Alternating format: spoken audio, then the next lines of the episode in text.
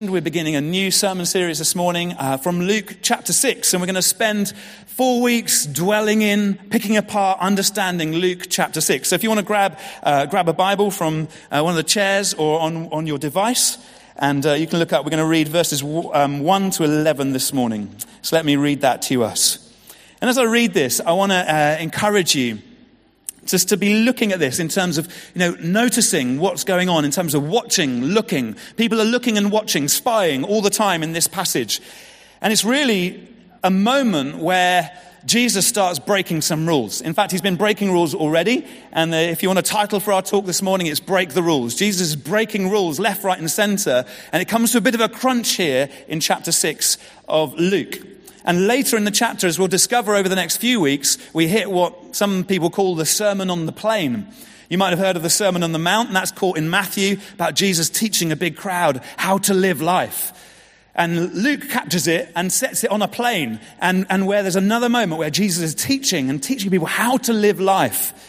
It's almost like he's got to break some ground first before he teaches people how to live life. And so we get him breaking rules. So watch out for the watching, the looking, the breaking of rules. Here we go. One Sabbath, Jesus was going through the cornfields, and his disciples began to pick some ears of corn, rub them in their hands, and eat the grain. Some of the Pharisees asked, Why are you doing what is unlawful on the Sabbath? And Jesus answered them, Have you never read what David did when he and his companions were hungry? He entered the house of God and taking the consecrated bread, he ate what is lawful only for priests to eat. And he also gave some of his companions, some to his companions. Then Jesus said to them, The Son of Man is the Lord of the Sabbath. On another Sabbath, he went into the synagogue and he was teaching, and a man was there whose right hand was shriveled. The Pharisees and the teachers of the law were looking for a reason to accuse Jesus. So they watched him closely to see if he would heal on the Sabbath. But Jesus knew what they were thinking, and he said to the man with the shriveled hand, Get up and stand in front of everyone.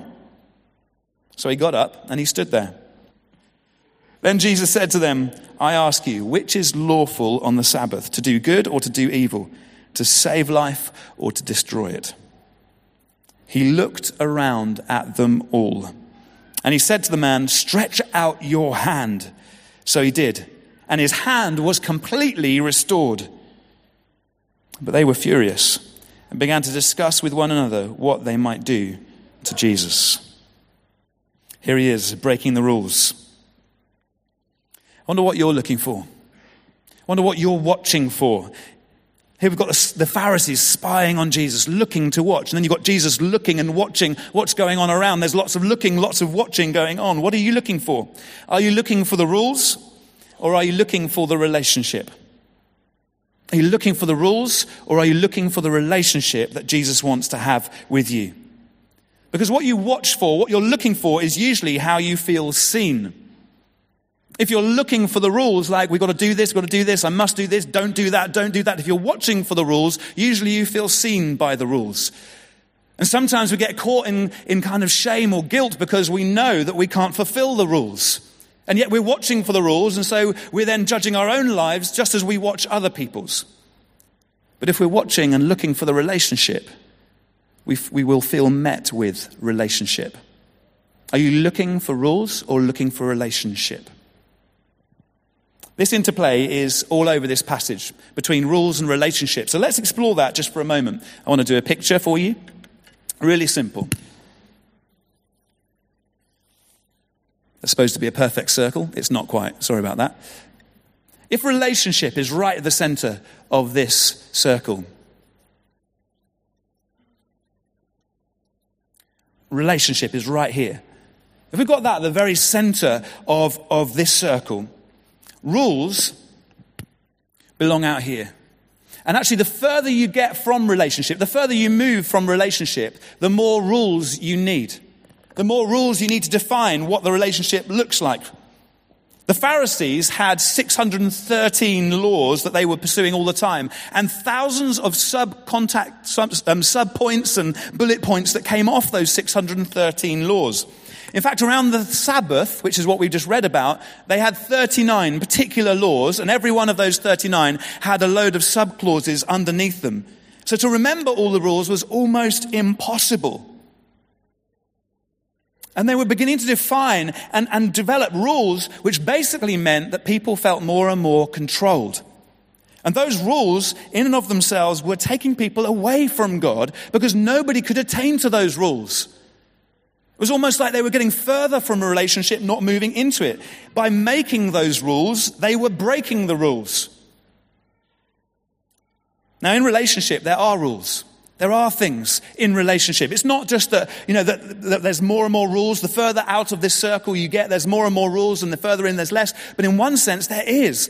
Relationship does require something, but what is that? Well, Jesus spoke really clearly about it. Jesus summed up all the law, all the prophets, everything with a simple statement Love God, love your neighbor. And he said, if you can collect all of this together, you see, you don't need all these complex rules to work out relationship. In fact, those complexities will take you away from relationship. Jesus is like, no, love God, love your neighbor. Out of all of that, everything else will flow. So Jesus begins to flip the rules, not on don't do this, don't do that, don't pick corn on the Sabbath, don't heal, don't do all these other things when you're not meant to do. Just make sure you're controlled and held in. Make sure you're run by rules. No, he says, no, no, do start loving God. Do start loving your neighbor. Everything else will flow from that. It's a positive response that Jesus wants to take these Pharisees and his disciples into. He wants to take you into today. Not a religious world that's so controlled by everything you can't do, but a free world that's so released and freed by all you can do. Do love God. Do love your neighbor. It works out in all of our relationships, doesn't it? The closer we get to intimate relationship, is relationships at the very center here. The closer we get to intimate relationship, the less rules we need. I'm married to Sarah. And, you know, I don't have to sit down with Sarah and kind of work out all the rules of our relationship. I don't have to sort of, you know, I don't sit there and go, right, now listen, when we go to this restaurant tonight, the rule is you open the door. And when you walk through that door, if you don't hope, open it for at least five seconds, I'm going home and this date night is over. And when we sit down, I'm going to sit down first, you sit down second. And then you may choose one thing from the menu as long as it's less than seven pounds. and whilst we're choosing, you will remain quiet because I can't concentrate if you're humming, which you often do. Now, I, I, don't have to, I don't have to stipulate all those rules. Why? That, that's obviously a total joke, by the way. We don't kind of live life like that, just in, in case any of you are. But it's because you know that actually if a relationship's lived like that, it's not a relationship, that's a bunch of rules. That's control. That's hemming us in on every side. The more intimate I feel with, with Sarah, the less rules I have to be working out and speaking. Why? Because I love her. And love moves me towards her and chooses the best for her again and again and again. Love desires that I would be absolutely with her and for her and backing her. Have whatever you want from the menu, my love. Let me open the door. Hum as much as you like. Whatever it is, because the love that I have for her, the intimacy of relationship means that there's a freedom in that. Of course, it means there are certain things I wouldn't do because I don't want to hurt her because I love her. But as I look to what I'm loving, so I step into the freedom of that relationship. And that's the kind of relationship that Jesus wants with each and every one of us. It's the kind of relationship that excites me.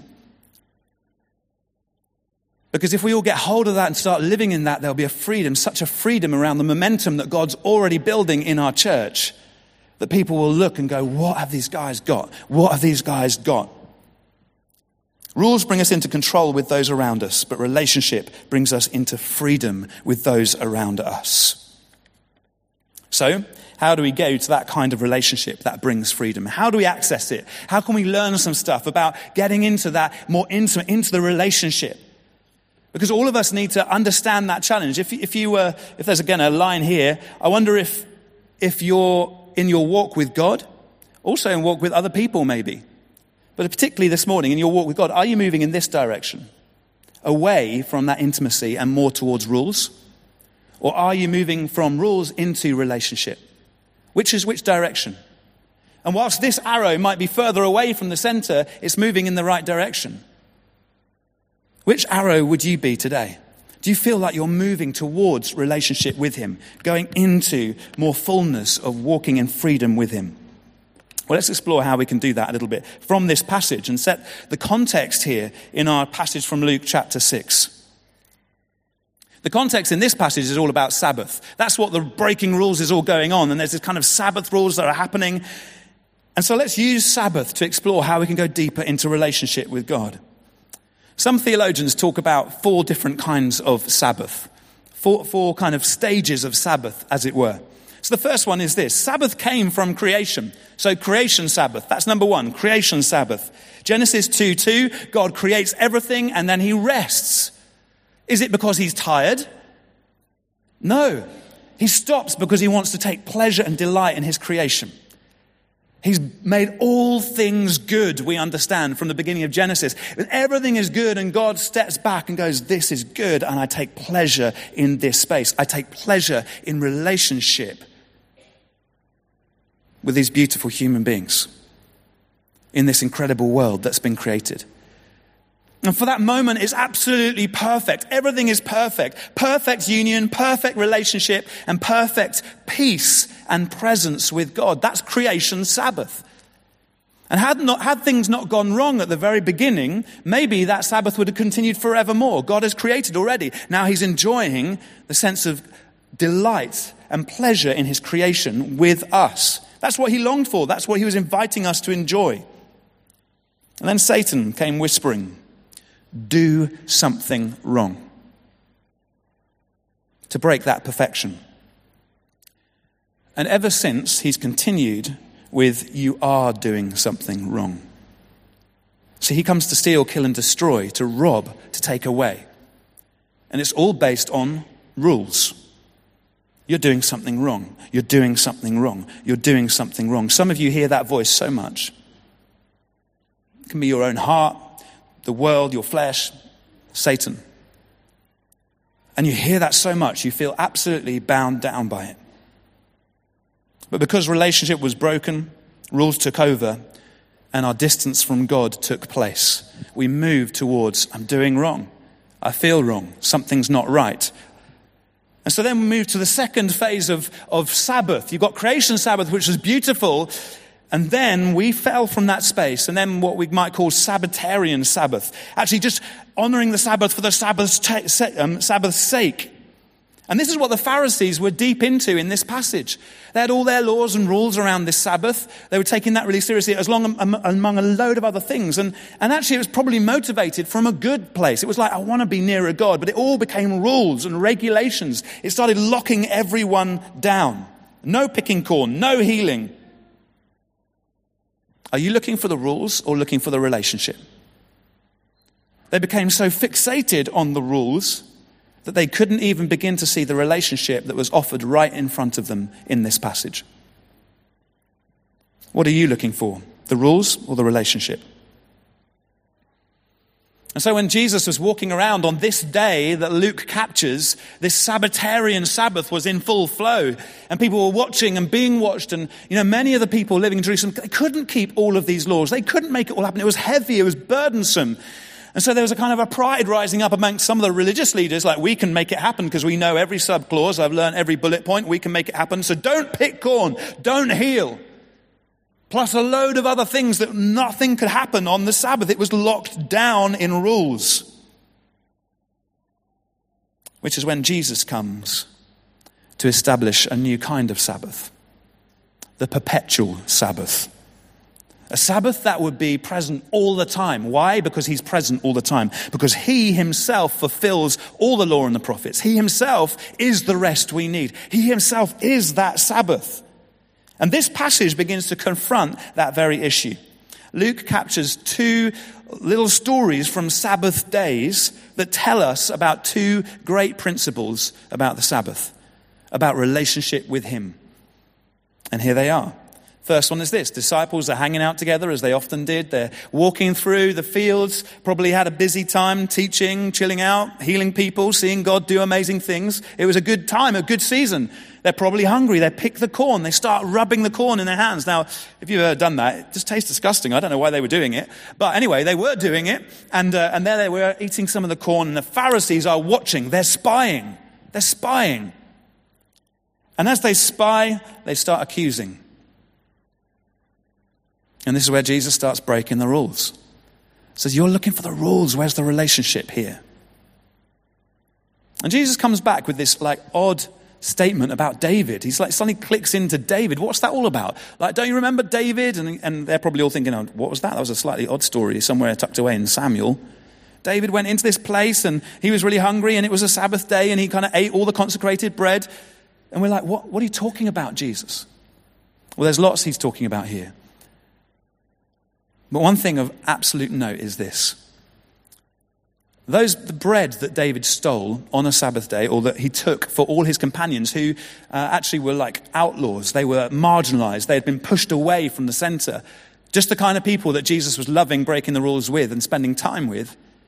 They'd gone to this temple, they were famished, they were hungry, and the priest ends up giving them the consecrated bread. And that consecrated bread in the temple in Old Testament times literally was a sim- symbol of God's presence. They feasted on God's presence on that Sabbath day, even though they were technically breaking the rules. And that's what Jesus is saying when he quotes this story. The Pharisees knew it as well because as the Pharisees heard this story, it's like Jesus saying, Hey, I'm right in front of you. These disciples are feasting on the presence of God. We're feasting on the presence of God. Is that not right to do on the Sabbath? In fact, I've come to establish a perpetual presence whereby knowing me, you can feast on the presence of God for the rest of your life, forevermore. This isn't just locked down to your rules, everybody. This is relationship. Come, see me. But because of all their rules, all they're interested in is the corn in the disciples' hands rather than the Son of God who stands in front of them. And as Jesus provokes them, saying, Do you want my presence or not? Do you want my presence or not? He finishes with a, a, wild statement, smashing the rules, saying, I am Lord of the Sabbath. I'm the one who created it back in the creation. I was right there. I'm, I created this whole thing. Can't you see it? But so locked in their rules and far from relationship, it just makes them more upset. They get more bound up. And then the second story. On another Sabbath, Jesus goes into the synagogue, as he often did, and he's there right in the synagogue. And you, you see there's these Pharisees, they're watching. What is this guy going to do? Who is this Jesus that they're talking about? Who is this Jesus? And the Pharisees are watching, but they're not watching because they're looking for relationship. They are looking for rules. And as they watch, they wonder is Jesus going to break yet another rule? Give us yet another reason. And Jesus knows full well what's going on.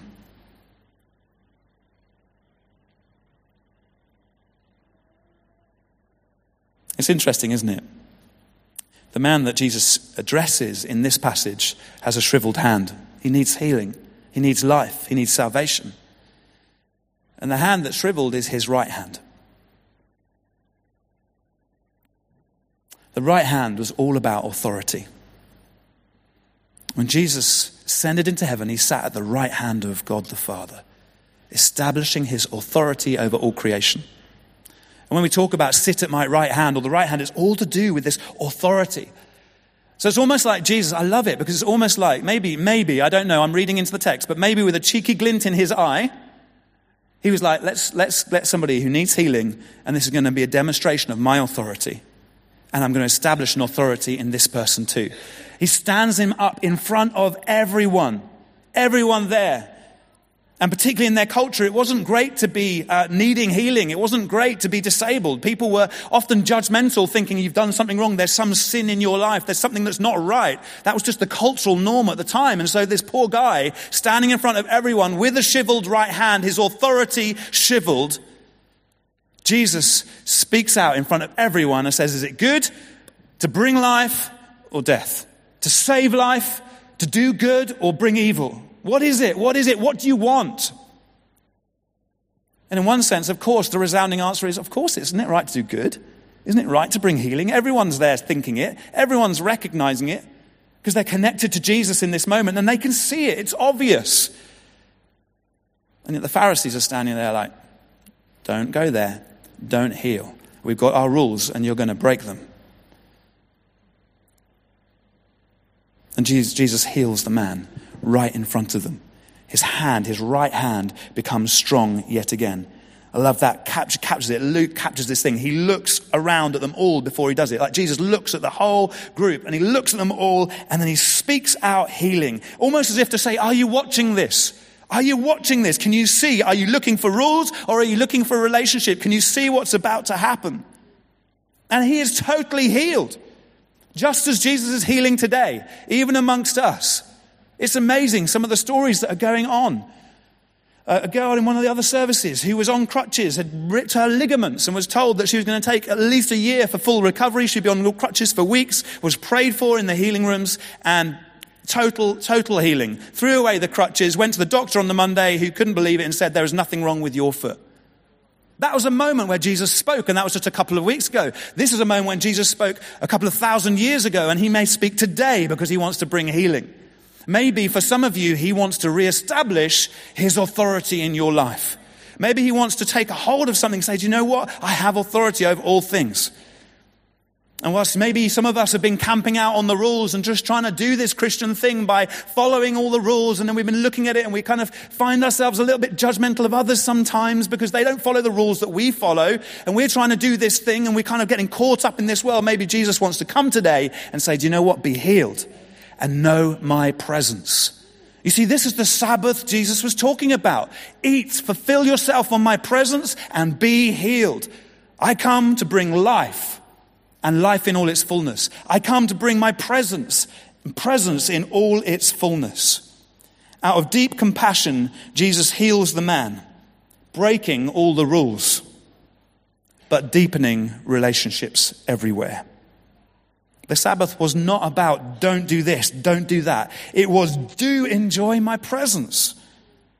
Do enjoy my saving life forever. Do expect me to break in and bring healing. Do walk in freedom that I bring because I am the fulfillment of all you have ever needed. You know, there's a power over our nation that can only be unlocked by the compassion of Jesus by his people, walking into deeper, more intimate relationship with him, and out of compassion and intimacy with him, ministering his presence and healing everywhere they go. People around us are locked down, bogged down by the rules, and they're needing to break free. And those of us who learn to walk in the presence and saving life of Jesus need to renew our authority and step out which leads us to the fourth and final Sabbath. Just in case you thought I'd forgotten the fourth one. The fourth and final Sabbath is what we'd call the celestial Sabbath or the heavenly Sabbath. See, time future is contained in time past. And as Jesus stepped in and together with the Father and the Spirit created and that creation Sabbath that then got taken hold of by a Sabbatarian Sabbath, that then Jesus came to restore and established a perpetual Sabbath, now invites us into a celestial Sabbath where we will know Him forevermore, where we will walk in His hope and His peace, His life and His presence forevermore. But until that day, where we experience all of that, He's calling us now to be walking in the fullness of loving God and loving each other to the point where we move to the center of the circle. So, just as Jesus restores the man in our passage today, in full view of everyone, today he wants to restore each and every one of us an authority to minister his presence and his saving life. Will you see that? Are you looking for the rules or are you looking for the relationship? Because it's time to stand up in front of everyone and break some rules. I'm Bear Grylls. My favourite way to start the day, the Bible in one year. That's how wild I am. Find out more at BibleInOneYear.org or download the Bible in One Year app.